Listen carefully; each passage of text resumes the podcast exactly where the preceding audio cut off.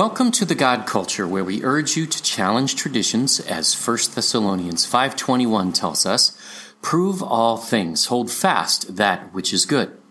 We do not intend to be confrontational, but to compare what the Bible really says versus the traditions of men which Jesus himself rebuked. Jesus said to the Pharisees, Full well ye reject the commandment of God, that ye may keep your own tradition. Mark 7 9.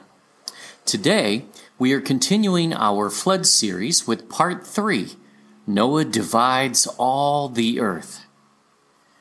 Shem's territory, according to the book of Jubilees. The what?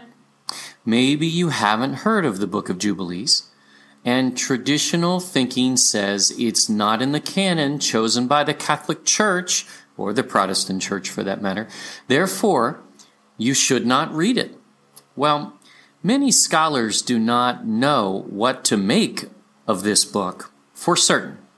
In fact, they do not know who authored it. And they try to claim it was written around the period of 100 to 200 BC before Yahusha, Jesus. But as you will see in this video as we read along, there are an awful lot of ancient names that would have been known territories by a different name at the time this was written, which makes no sense that the writer would use a name not supported by current history over one that was well known in that era. We think that alone disproves any dating during that period, and we strongly question those who try to say this was written by a Pharisee because it appears to be far more ancient. However, we'll show you the early church fathers reference this book often, although not always as the book of Jubilees, as it is also known as the book of division and other names. Division meaning the division of the earth, by the way.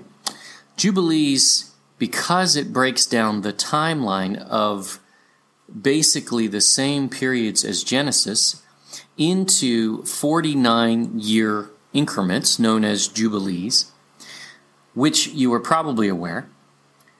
Here's our take, and we'll expound a little more. If the early church fathers had access to and used and quoted a source, no matter what it was, we want to have that source available to us as well. In fact, we would like believers to be aware even of some occult writings. Oh, did we say that?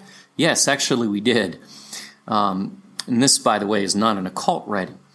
Because we all need to know our enemy and how he thinks. When your eyes are open to this, you can even watch a TV commercial and see the satanic influence, whereas otherwise you may get an odd feeling in your spirit, but you don't know why. And many of us ignore this. We're adults, and we can handle extra biblical books like this. Is this written in a manner that favors the occult, by the way, or that ties to the whole of Scripture? That's really the question. In this case, our observation is that the book of Jubilees essentially confirms the writings of Moses in Genesis, and it expounds, we believe, in good ways. We get details we would not have had otherwise. For instance, ever been asked the question, if God only created Adam and Eve, where did Cain's wife come from? That answer is not in Genesis, and it leaves us all rather stumped. Whole theories have come out of such thinking, and we'll discuss those later, but did you know Jubilees tells us Cain married his sister? Before you jump up and down saying, yuck, ooh, consider this we will prove that man has been de evolving through time, not evolving. And in the, ta- the same time of the first humans, their DNA was far more pure. But once you take a copy of a copy of a copy and so on, you lose information every time along the way. There was nothing wrong with this, and Jubilees also tells us Seth did the same. He married his other sister. Well, where did you think the women came from? Of course, that's who they married. In fact, Jubilees gives us the wives' names of all of the patriarchs and who their families were, which again fills in other gaps, such as the occult story of Noah marrying one of Cain's granddaughters named Naamah. That's not true. Funny, you will find that same Naamah as the mother to giants in occult lore. And not exactly cool for Noah to be marrying a Nephilim breeder. Because, well, he didn't. Jubilee says Noah married Emzara, the daughter of Rachiel, the daughter of his father's brother. In other words, his cousin. Today, we are going to map out the division of the entire, yes, we said entire earth, according to Noah who divided the entire inheritance of the entire earth between his three sons. And we still see these dividing lines today. So, it's okay to accept the occult Talmud version of the Bible interpretation, but not to read a book that the early church fathers used. Come on we are grown up enough to be able to handle it, whether it's inspired or not, which is not a conversation we're going to have today. It's okay. We do not have to determine whether Jubilees is inspired scripture today and selected for inclusion into the canon. We are not convening a council. Just as many of us read history books written by occultists and Pharisees, such as even Josephus, whom we really respect. We still, many times, not always, find them credible. And frankly, we are finding traditional views of the Bible from seminaries, in some cases, to be reliant on occult accounts in error. We must all prove all things for ourselves, and we are all capable of discerning the truth from fiction. And we both know we go watch fictional movies and we know the difference. One last thing about Jubilees is that even though fragments were found with the Dead Sea Scrolls, it was already in circulation long before as even in 1913, over 30 years before the Dead Sea Scrolls were found, R.H. Charles provided an interpretation based mostly on the Ethiopian version, in which it was a part of their Christian canon all along. As was the Book of Enoch, by the way, which we'll introduce in a later video. So, when one says it's not a part of the canon. Actually, there is a canon which included it. And when they tell you, stay away, it's a Dead Sea Scroll, know that that is an inaccurate portrayal as it was well circulated in the early church and in Ethiopia's church all along and was reinterpreted 30 years ago or well, 30 years prior to the Dead Sea Scrolls being found. Also, when someone warns you about those Dead Sea Scrolls, remind them that every book of the canon of Scripture also had at least fragments found within the Dead Sea Scrolls, which is a cool thing because it confirms the Bible. So, no, we can't throw out the Dead Sea Scrolls. There's a lot of good there. You gotta filter through it, but there's a lot of good there. Except, by the way, the book of Esther, which we believe brings that book into question. There were some books found which we too believe to be of occult origin, and we have to go through each one to determine. But even the occult ones, and we do not believe Jubilees qualifies as such, can still provide valuable insight into people and places and help us further understand biblical geography, history, etc. from time to time, even if you're not reading it as inspired scripture. We read things like that as history. And then we still filter through it because we realize that an occult account may have some truth, but it also may have some lies. So you have to filter through it. And yes, we are well aware of the traditional thinking that Noah and his sons only knew about a small portion of the earth and basically divided up the Middle East and a little further, right? So, first, this would assume Adam was given dominion over the entire planet, but Yahuwah God only made him aware of a little sliver of it. Really? That's logical? Not in our book. And Noah then inherited the entire earth after the flood. And scholars expect us to accept that he still was only aware of the same little sliver of land a thousand plus years later? We are told that Israel is the center of the earth, for instance, and that's wrong. They even say all languages east of Israel are written right to left, but again, that is wrong. The ancient Baybayin script of the Philippines were not right to left, and several Oriental scripts are really, truly vertical, not even horizontal in origin. So the Western thinking that is prevalent in such a statement is already the problem. The Garden of Eden is in, well, Babylon. Funny, it would lead to Babylon, isn't it?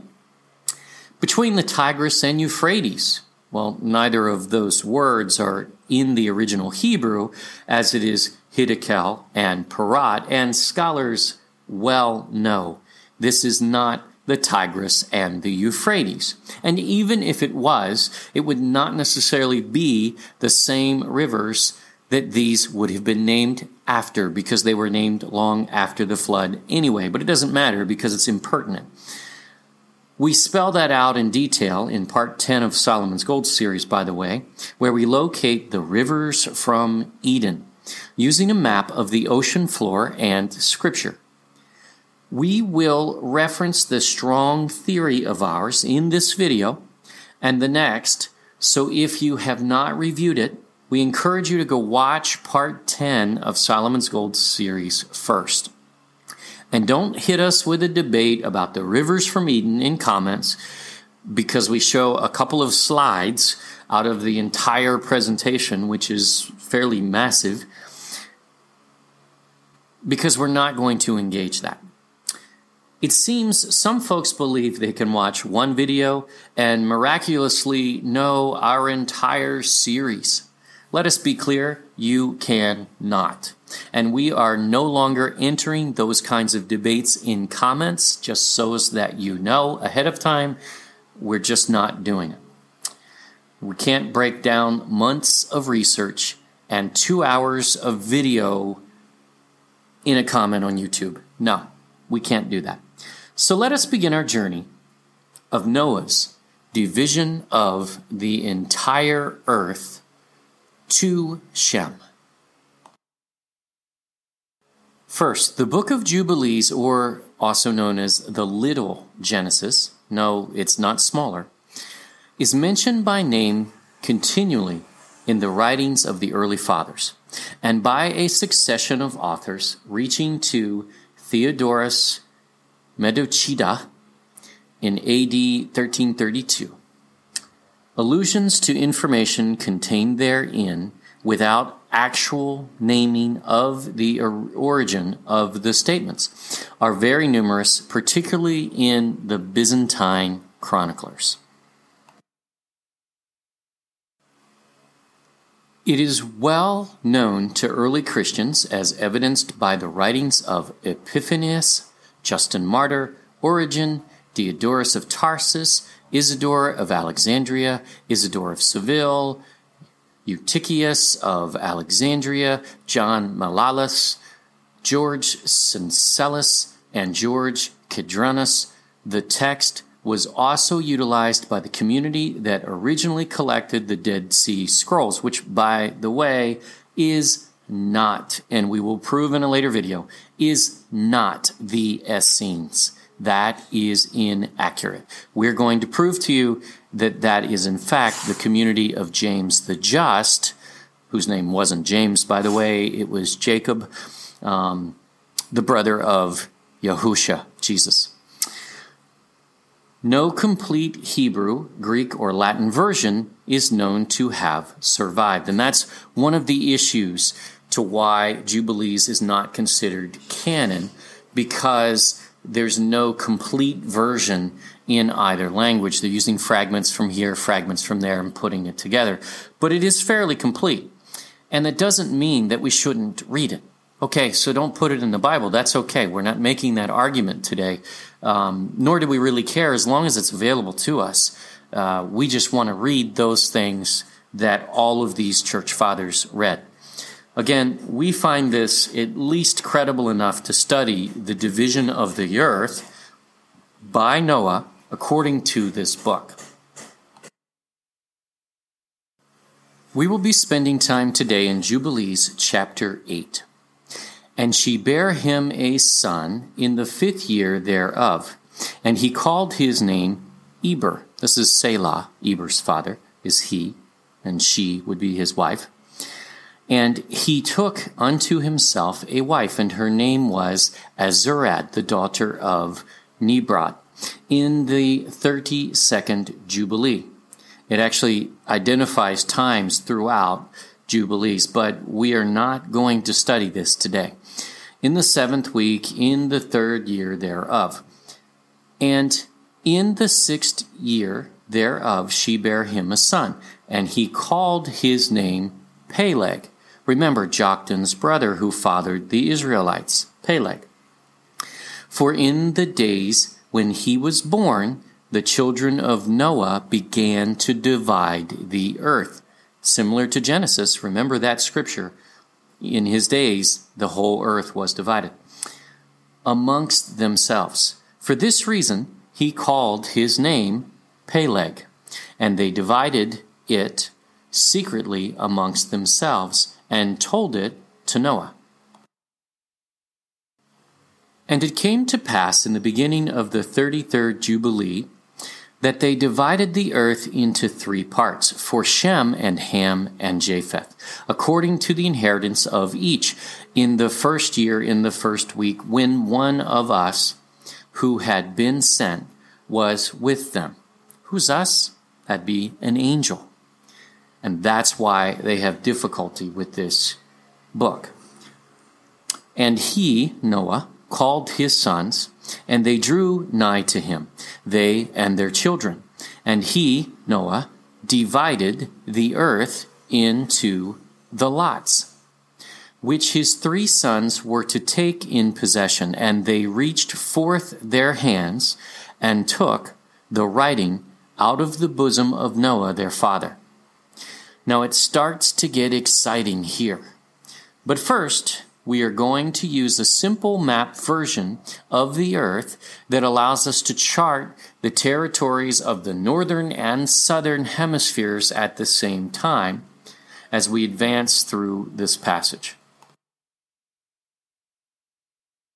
For simplicity's sake, this is basically a map of the Earth from the perspective of looking down from the North Pole or over the North Pole so that one can see the northern and southern hemispheres together. This will make much more sense as we're going through it. This is actually the UN logo, in fact, and it makes it easier to see the whole Earth at once.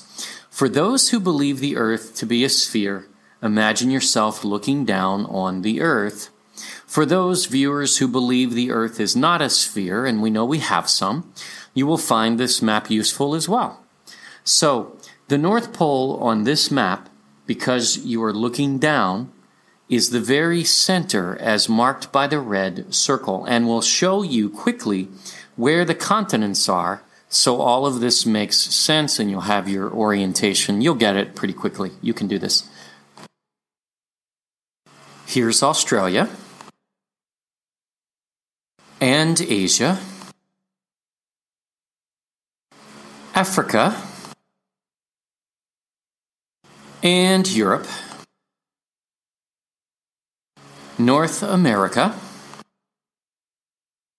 South America, and because you are viewing the whole Earth at once, Antarctica is the ring around the outside of the map.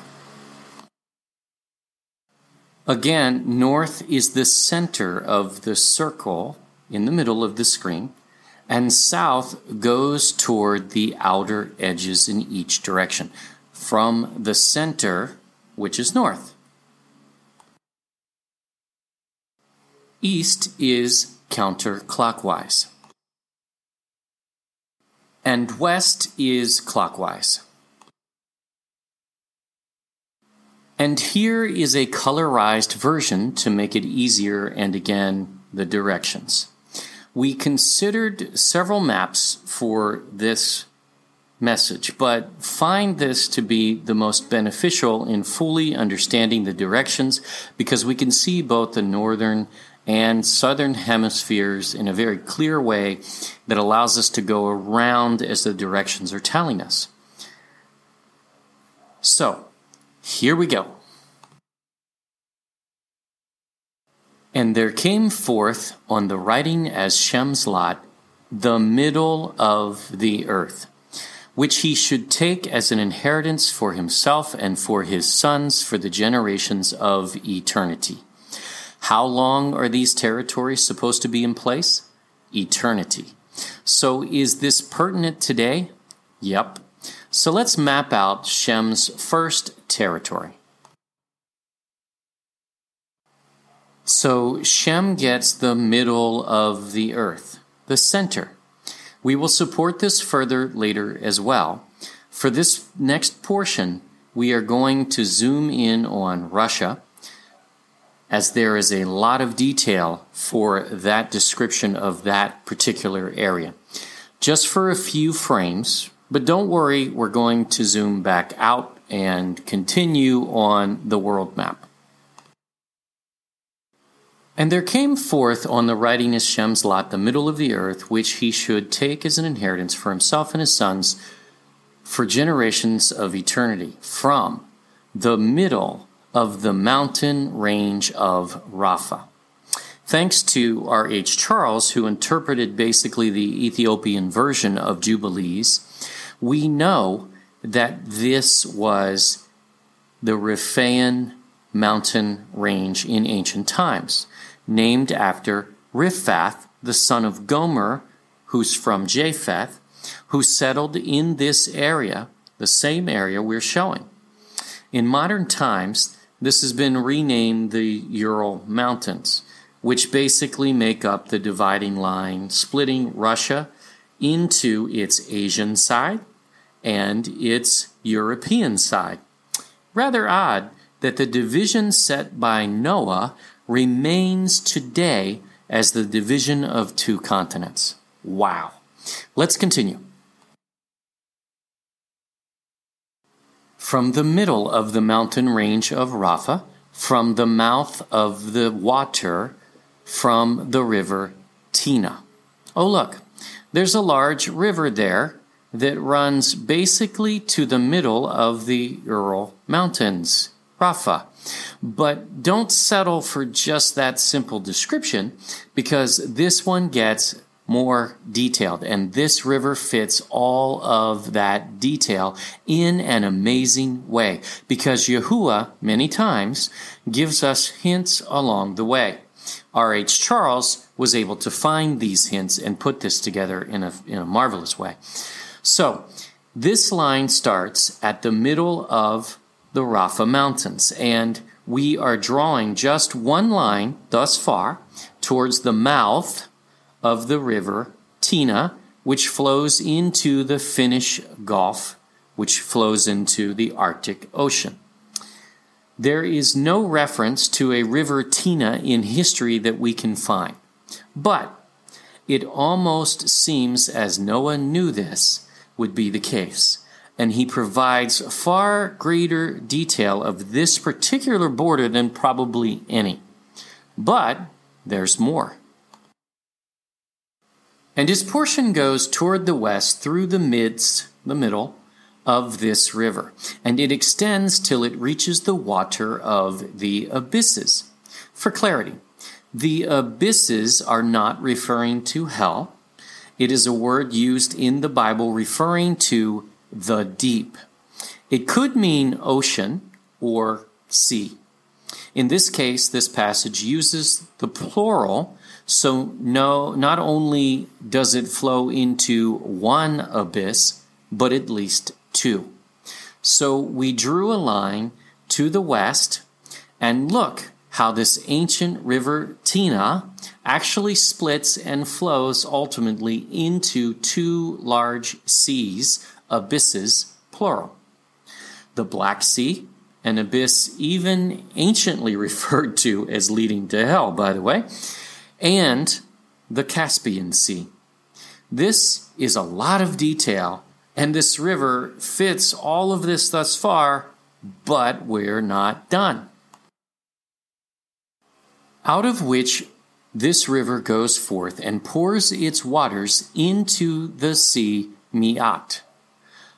Oh, where, oh, where could this sea be? In antiquity, the Azov Sea, as you see on the screen, was usually known as the Maiatis swamp from the marshlands to its northeast. It remains unclear whether it was named for the nearby Maetians or if that name was applied broadly to various peoples who happened to live beside it. Other names included Lake Meatis or Maatius, the Maatium, or Maiatic Sea. Hmm. Is there really anything to question here? this is obviously the place, and the River Tina, obviously, this river fits, and the Rafa Mountains obviously are the right mountains. This writer has given such a detailed description that this could be no other place on earth. So one may say this must have been written later and the author already knew what the Greeks called the sea. Problem we can find no record of the river Tina whatsoever. Not in any Greek literature that we can find, meaning it is far more ancient. And the Riphaean Mountains predate that era as well. What this proves is that the Maetic Sea and the Maetians were named after this ancient sea, used to detail the northern border of Shem's inheritance because Noah knew what he was doing, especially at 700 plus years of age. And this river flows into the Great Sea, the ocean. The Great Sea is the world ocean, and there is really only one because they are all connected. And look, at the Finnish Gulf, it flows into the Arctic Ocean, the Great Sea Ocean. So this river starts in the middle of a border mountain range that is identifiable through history and it flows to its mouth, then west into two seas, abysses, and another sea with a specific name that's traced through history, and it pours into the ocean all the same. Pretty much narrows it down, but of course, Rapha is the clear giveaway here. And all that is towards the north is Japheth's and all that is towards the south belongs to Shem.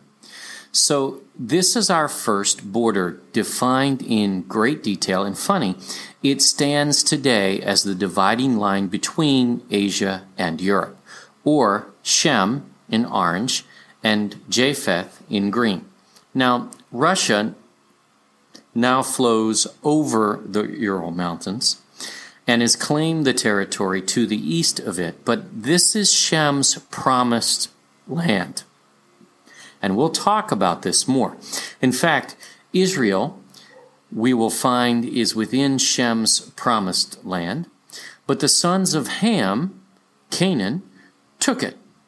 So when Yahuwah God was telling Abraham, all the way to Moses, about the promised land, he was not making a new promise at all.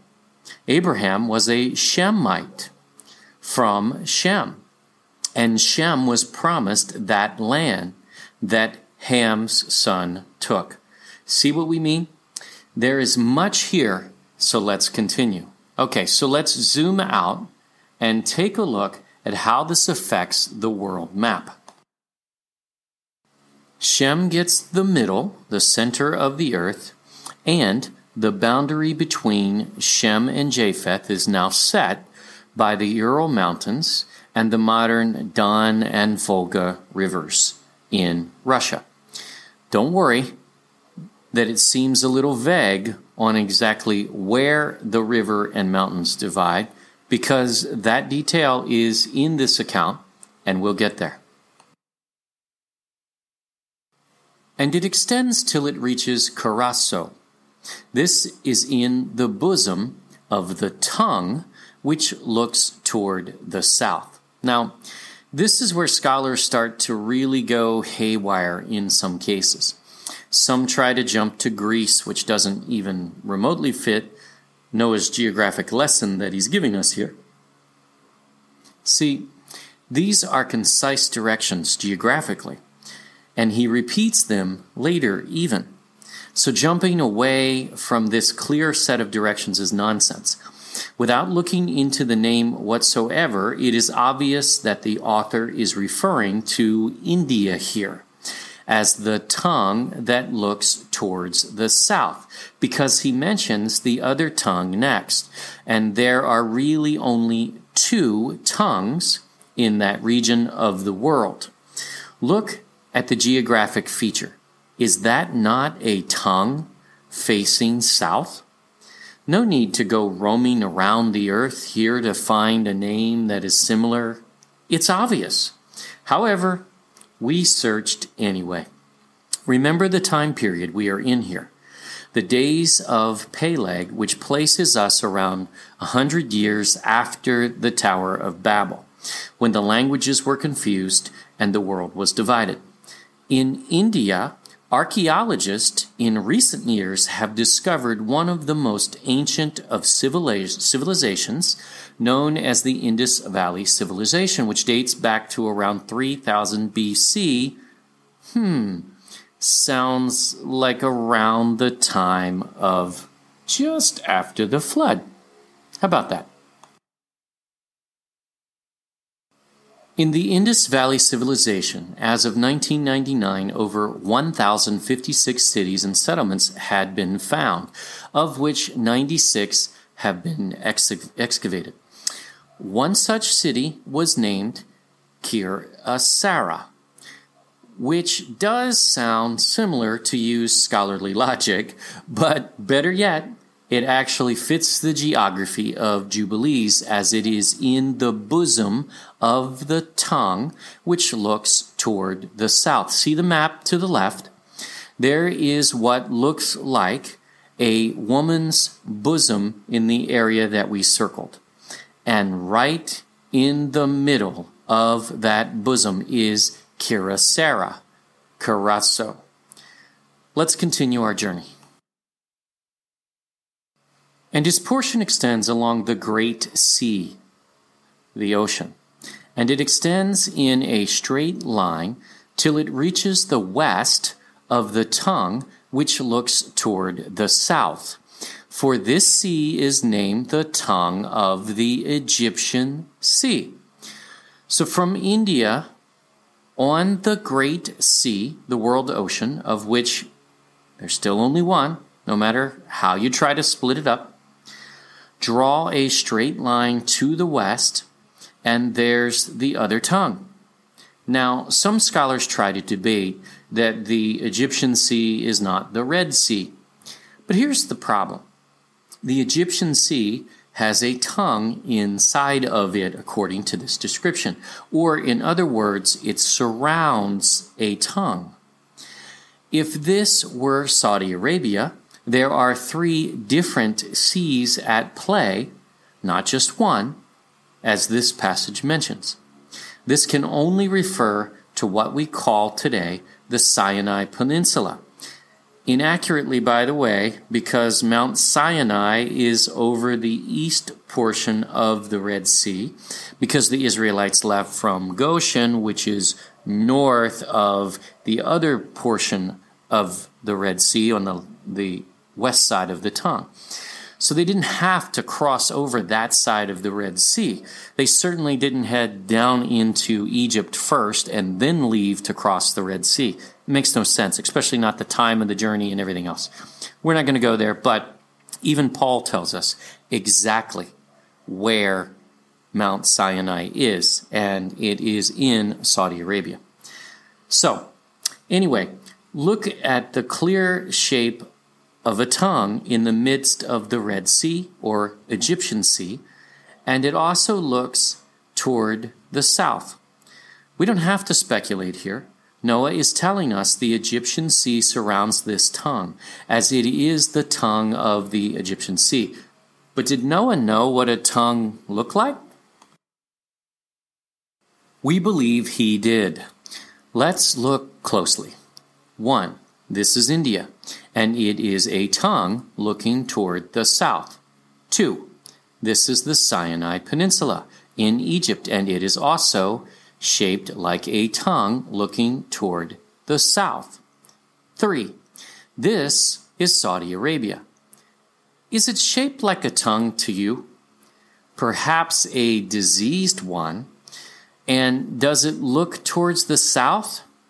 Not just the western corner, because that would be misplaced logic. This shape faces the southeast, not the south. It does not fit.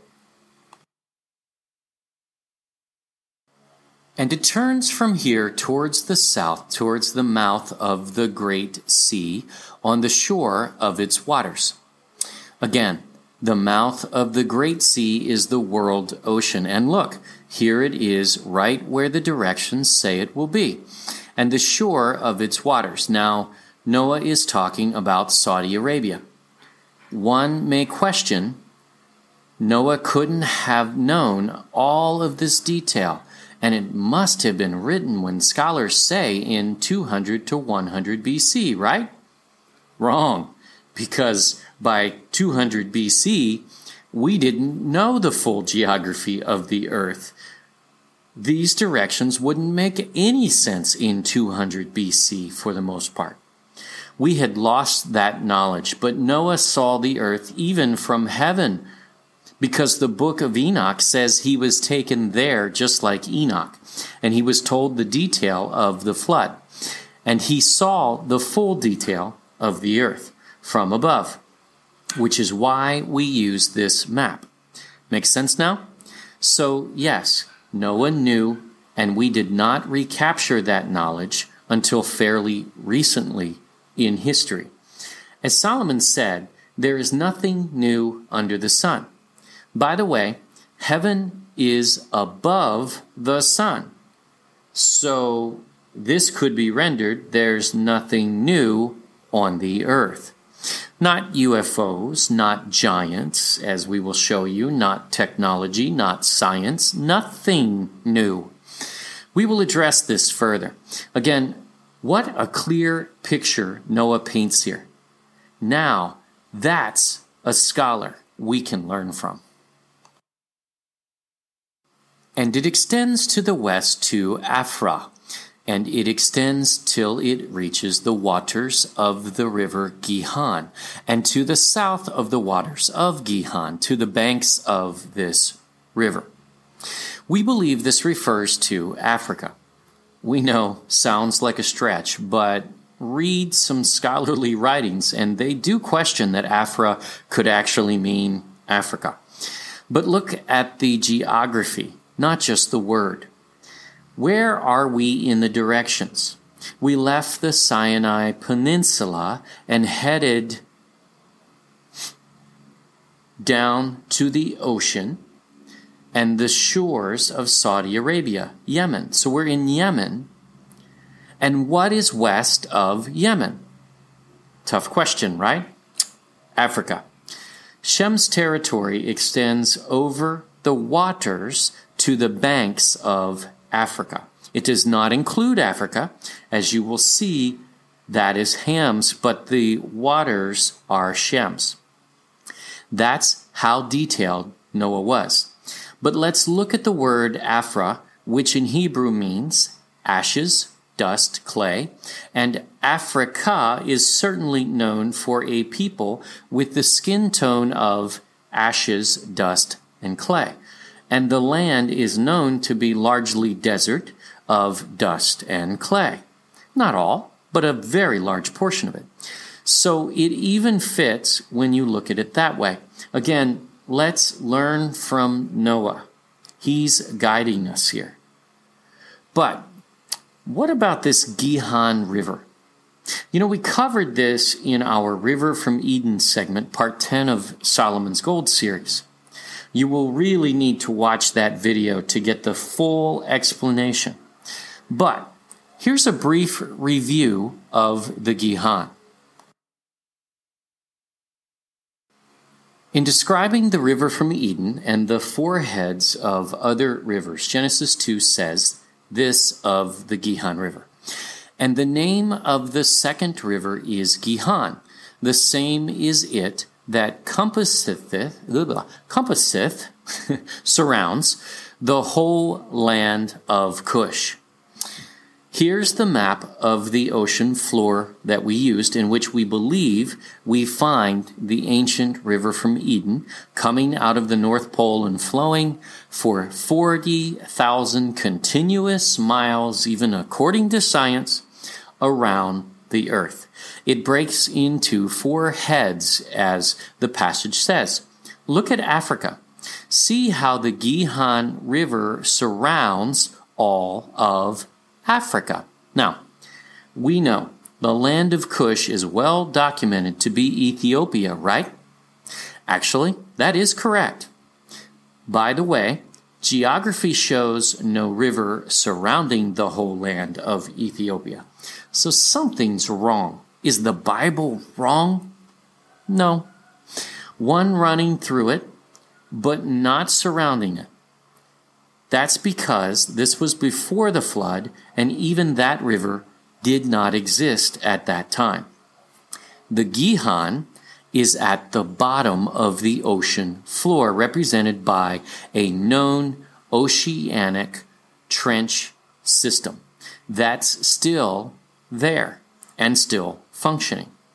Again, you got to watch part 10 to understand what we mean, so don't try to debate us based on this brief, brief explanation, because we will not engage. However, more so, what does Genesis say here? It surrounds the whole land of Cush. Ethiopia is a country, but its whole land is the whole continent of Africa, not just Ethiopia. And we are now going to show you an historic reference to such. Oh, this is good. Here's a map from Matthew Carey drawn in 1795. Even at this point, what is the name of the ocean on the western side of Africa? It's the Ethiopian Sea. Wait, that doesn't make any sense. As in the upper right on this screen, you can see on the map of Africa, Ethiopia is one small country all the way on the east side of Africa and has no connection to the west, right? Wrong. This map in history called this sea the Ethiopian Sea, not the Atlantic Ocean, all the way up until the 19th century because the whole land of Ethiopia from ancient times is Africa. Today we call that sea the Atlantic Ocean, but this is a new, really occult term referring to Atlantis, the ancient occult kingdom of the giant kings before the flood, which actually we are going to cover, but not in this video. So, where is the Gihon River? It surrounds all of Africa, Ethiopia's whole land, just as we show in part 10 of Solomon's Gold series. Now, this next direction is going to really be telling. But remember, we do not go into Africa, but just to the water. And right now, we are on the east side of Africa. So, check out these directions. And it extends towards the east till it reaches the Garden of Eden. Ooh, the Garden of Eden? Which was planted east of Eden, not in Eden, by the way, as many confuse. Some try to guess that the Garden of Eden was in Africa. But wait, we don't enter Africa for Shem's territory, do we? And we are on the east side of it, not in it, nor on the west, which is where we are right now. And in fact, we even saw a reference on one website where they actually said that the Garden of Eden was west, in the west of Shem's territory. Well, this says east. They were even quoting this scripture, by the way, inaccurately, and perhaps it was just a mistake, of course. Um, we are told to head east until it reaches the garden. Wow. So, no, it's not Africa. What we also know is we already covered the Middle East and we have exited it. We left it, and at this point, that's not the garden. It's not in the Middle East. Hmm. Nor is it in India because we've already exited India as well. Territory is already covered. We are going to cover this in an entire video where we really break this down. But what's east of Africa? Well, water. So, how far east, emphasis intended, do we go to reach the garden? Well, we go to the ends of the earth, but we'll prove that. um, and what's at the ends of the earth later. Watch our Solomon's Gold series, and you will see. And once we have produced part four, which lays out Japheth and Ham's inheritance, we will then go back to Solomon's Gold series and produce part 12 where is the Garden of Eden? Because it fits there. And you'll see why when you see the full revelation, which, by the way, goes way beyond just Jubilees.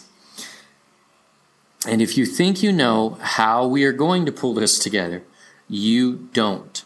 Because we have other sources we are not going to mention, and there is a very large breakthrough in some of the words used but we're not going to tell you anymore. Sorry for teasing.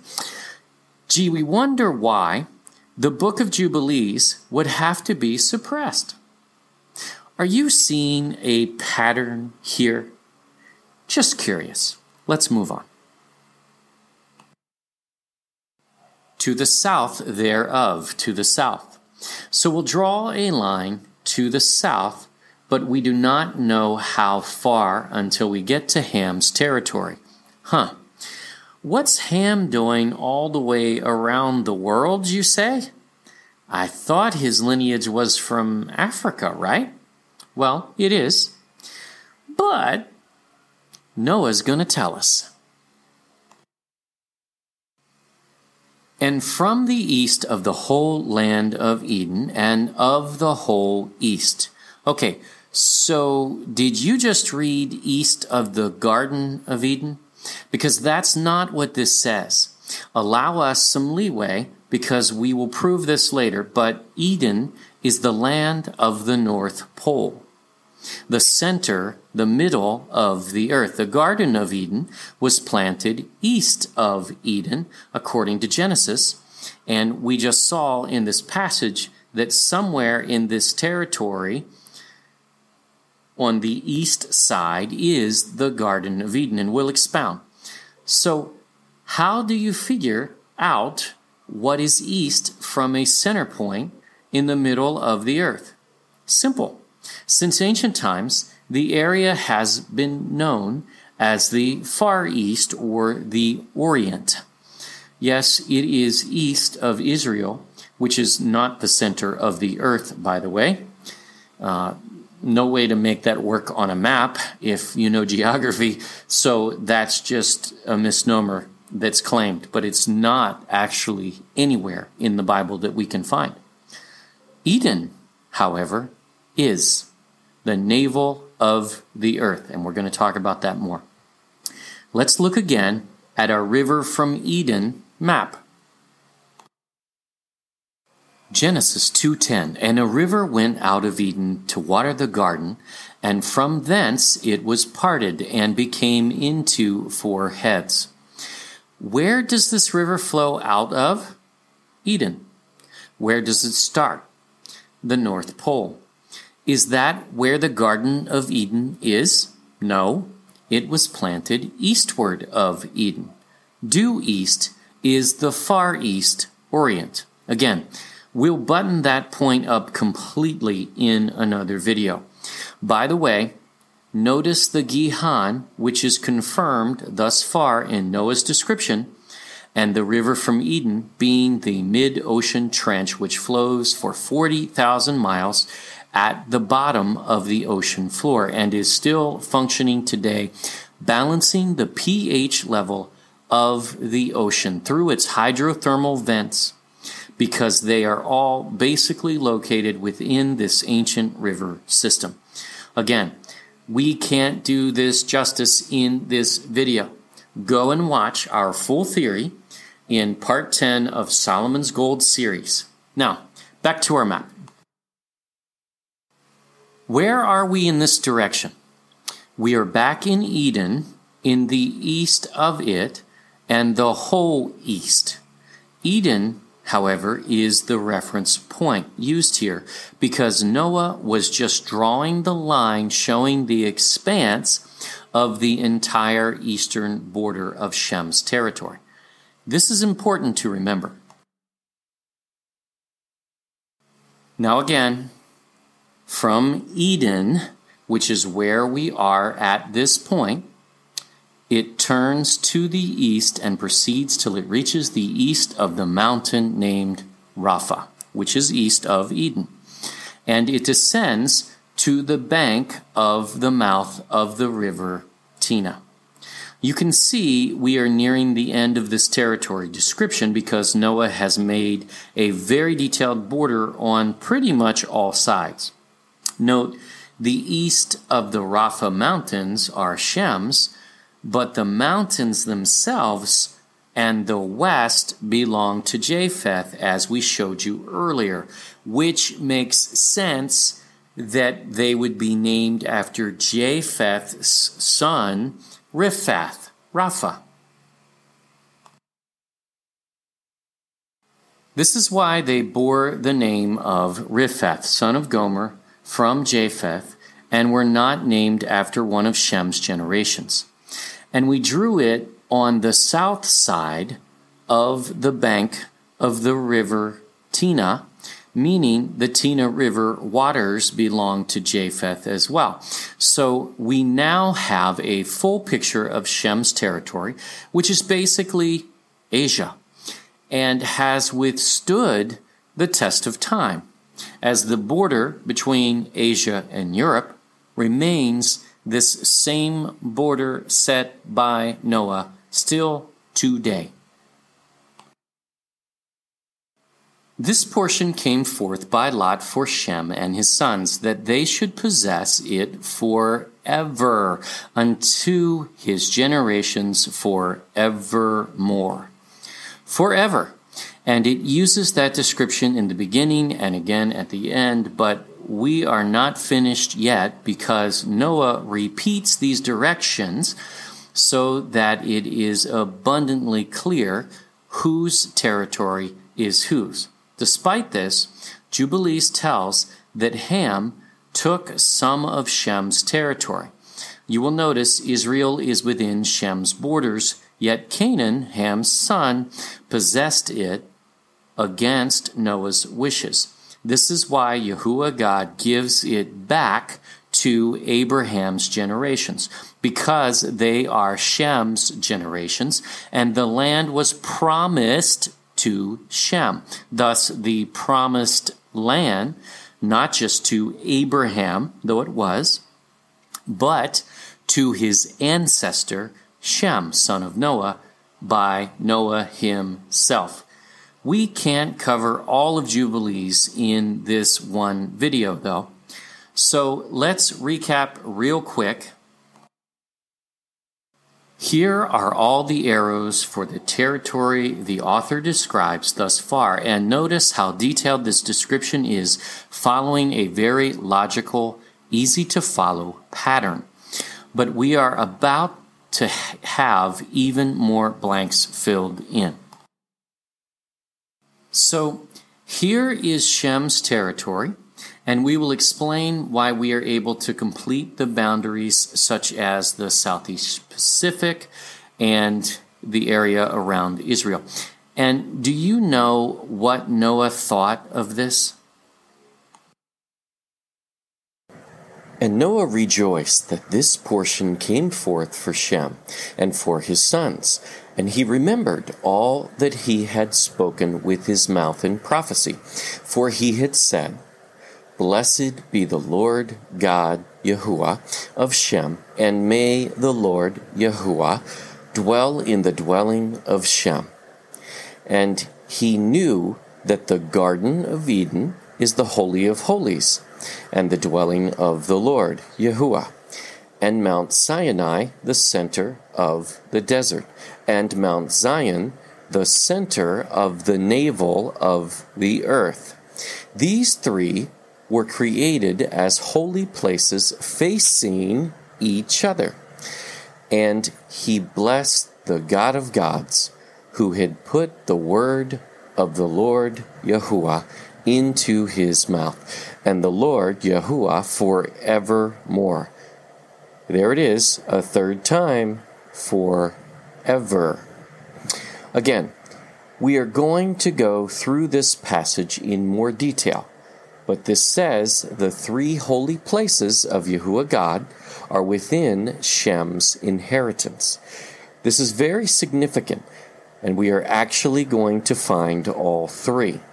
This says they are facing, which means they form a triangle.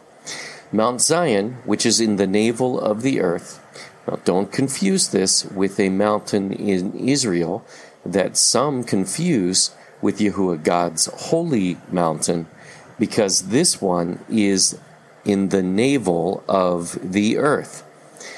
And look at the map and note the navel of the earth is not Israel, despite many scholars who make such claims, and will explain in more detail. Then there's Mount Sinai, which Constantine's wife had a dream locating it in Egypt, which does not fit the Bible. She should have just read the Bible. As the Israelites crossed the Red Sea into Saudi Arabia, and there is lots of proof, including a scripture from Paul himself, actually telling us exactly where Sinai is, and it's not Egypt, no dream necessary. Then the elusive Garden of Eden is in Shem's territory, and we know on the east side of it, not the west side, but we are not going to just leave it at that.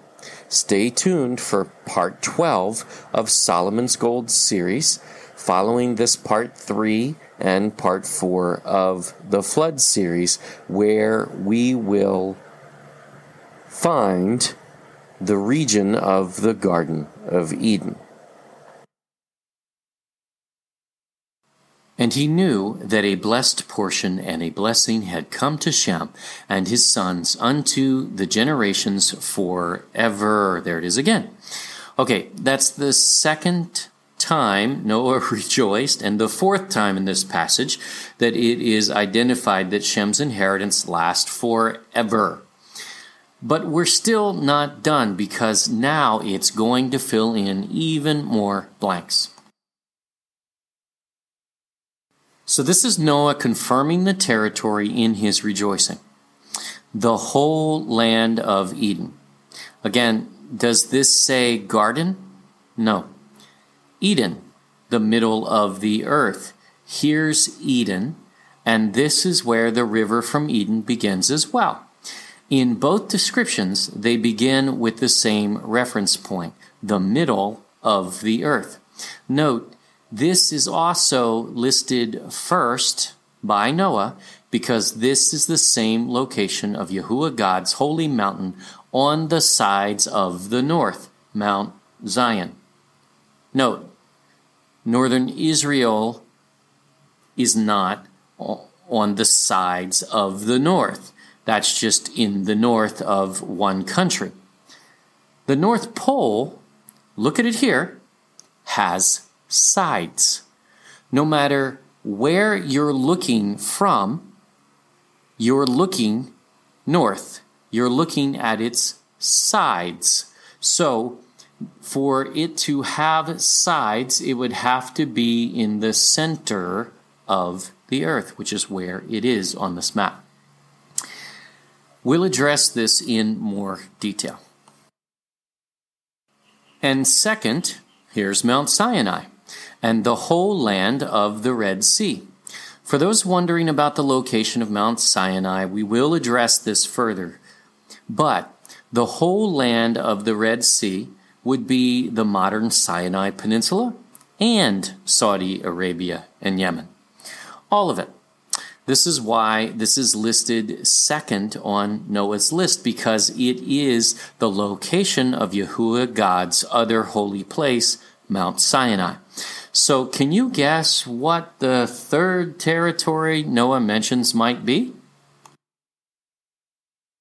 Exactly. The Garden of Eden is listed third for a reason. Again, as it is within the whole land of the East. Isn't it great the way biblical writings tend to interpret themselves? Let's keep going and India. So, did we really have to guess earlier when we said the tongue facing the south was India? No. Yahuwah's word is clear. And on the Red Sea and the mountains thereof, which we already have marked. So now we are going to zoom in on the Middle East because Noah is going to provide more detail about that border and all the land of Bashan. Og of Bashan was a giant, and his territory extended from Gilead in the south to Hermon in the north, and from the Jordan River on the west to Salcah on the east. Modern day Syria and the Golan Heights. However, we strongly question whether or not being a giant, Og did not, in fact, also control the territories of the Philistines, which would be Canaan, Israel, and that whole area. We wonder. We don't know, so we're not going to mark that on the map yet. And all the land of Lebanon. We know where Lebanon is. And the islands of Kaphtor. Now, this is an area of uncertainty, but let's remember where we are in Lebanon and Syria on the Mediterranean coast. There is ample history that Kaphtor is a reference to the island of Crete. And as we are in Syria and Lebanon, and we know this is islands, not just one island, Cyprus also makes sense. Again, We don't quite know on this particular one, but not sure that it matters that much. And all the mountains of Senir and Amana. In Song of Solomon, chapter 4, verse 8, Solomon identifies these mountains with Lebanon. Come with me from Lebanon, my spouse, with me from Lebanon.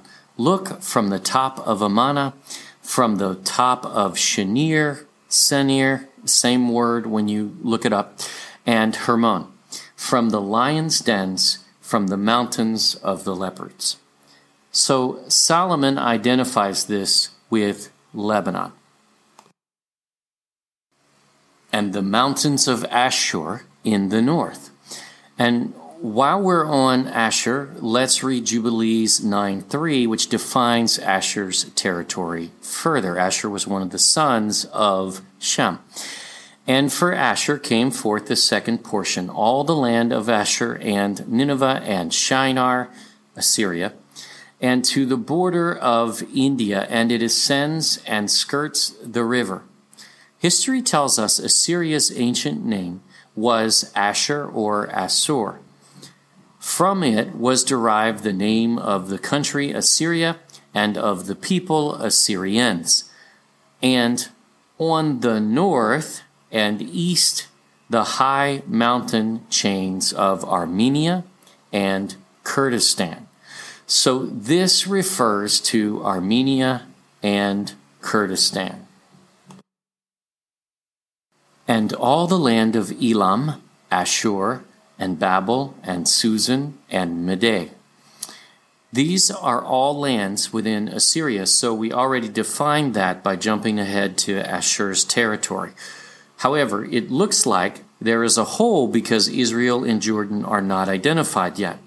But we believe since Og was a giant, his territory may have at one time included Philistia, the Philistines, and Israel, as well as Jordan. We'll show you a reference coming up that clarifies this as well.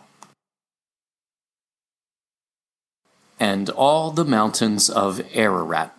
Here we go again.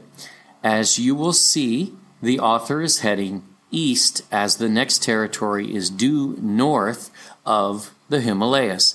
And Turkey would make no sense in context, not to mention, we have already proven it's the wrong mountain for the ark to have landed because it does not fit the story on several levels. And all the region beyond the sea, which is beyond the mountains of Ashur towards the north. We know this cannot go north of the Black Sea because that territory has already been given to Japheth. This refers to the Caspian Sea, which is beyond Armenia and Kurdistan towards the north. So to recap, here are all the circles we drew again, and they pretty much confirm the same borders as the previous description. A blessed and spacious land, and all that is in it is very good. So, this pretty well outlines Shem's territory of the earth, basically all of Asia, and it remains today. But we need to deal with one more quick thing to resolve questions before they happen. Let's quickly deal with Shem's son, Arphaxad's portion. And for Arphaxad came forth the third portion, all the land of the region of the Chaldees to the east of the Euphrates, bordering on the Red Sea, and all the waters of the desert close to the tongue of the sea which looks towards Egypt. All the land of Lebanon and Sinir and Amana to the border of the Euphrates. So, Arphaxad got Israel, Lebanon, Sinai Peninsula on the west, and the Chaldees in Central Asia.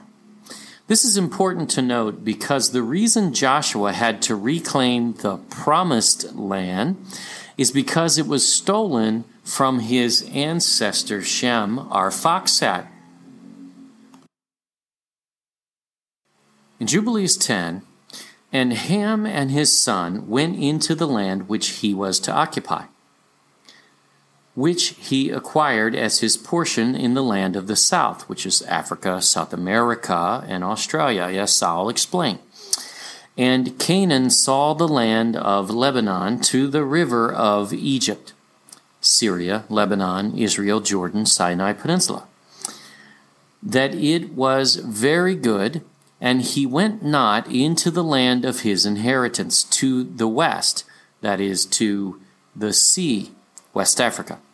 And he dwelt in the land of Lebanon, eastward and westward from the border of Jordan and from the border of the sea.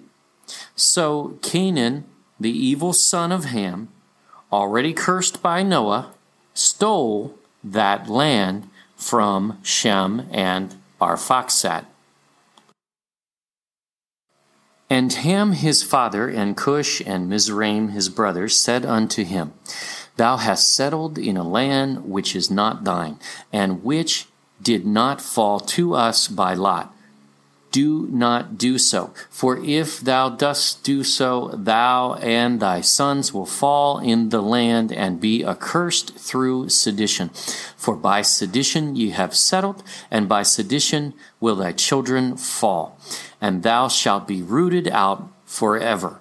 Dwell not in the dwelling of Shem, for to Shem and to his sons did it come by their lot Cursed art thou, and cursed shalt thou be beyond all the sons of Noah, by the curse by which we bound ourselves by an oath in the presence of the holy judge, and in the presence of Noah our father.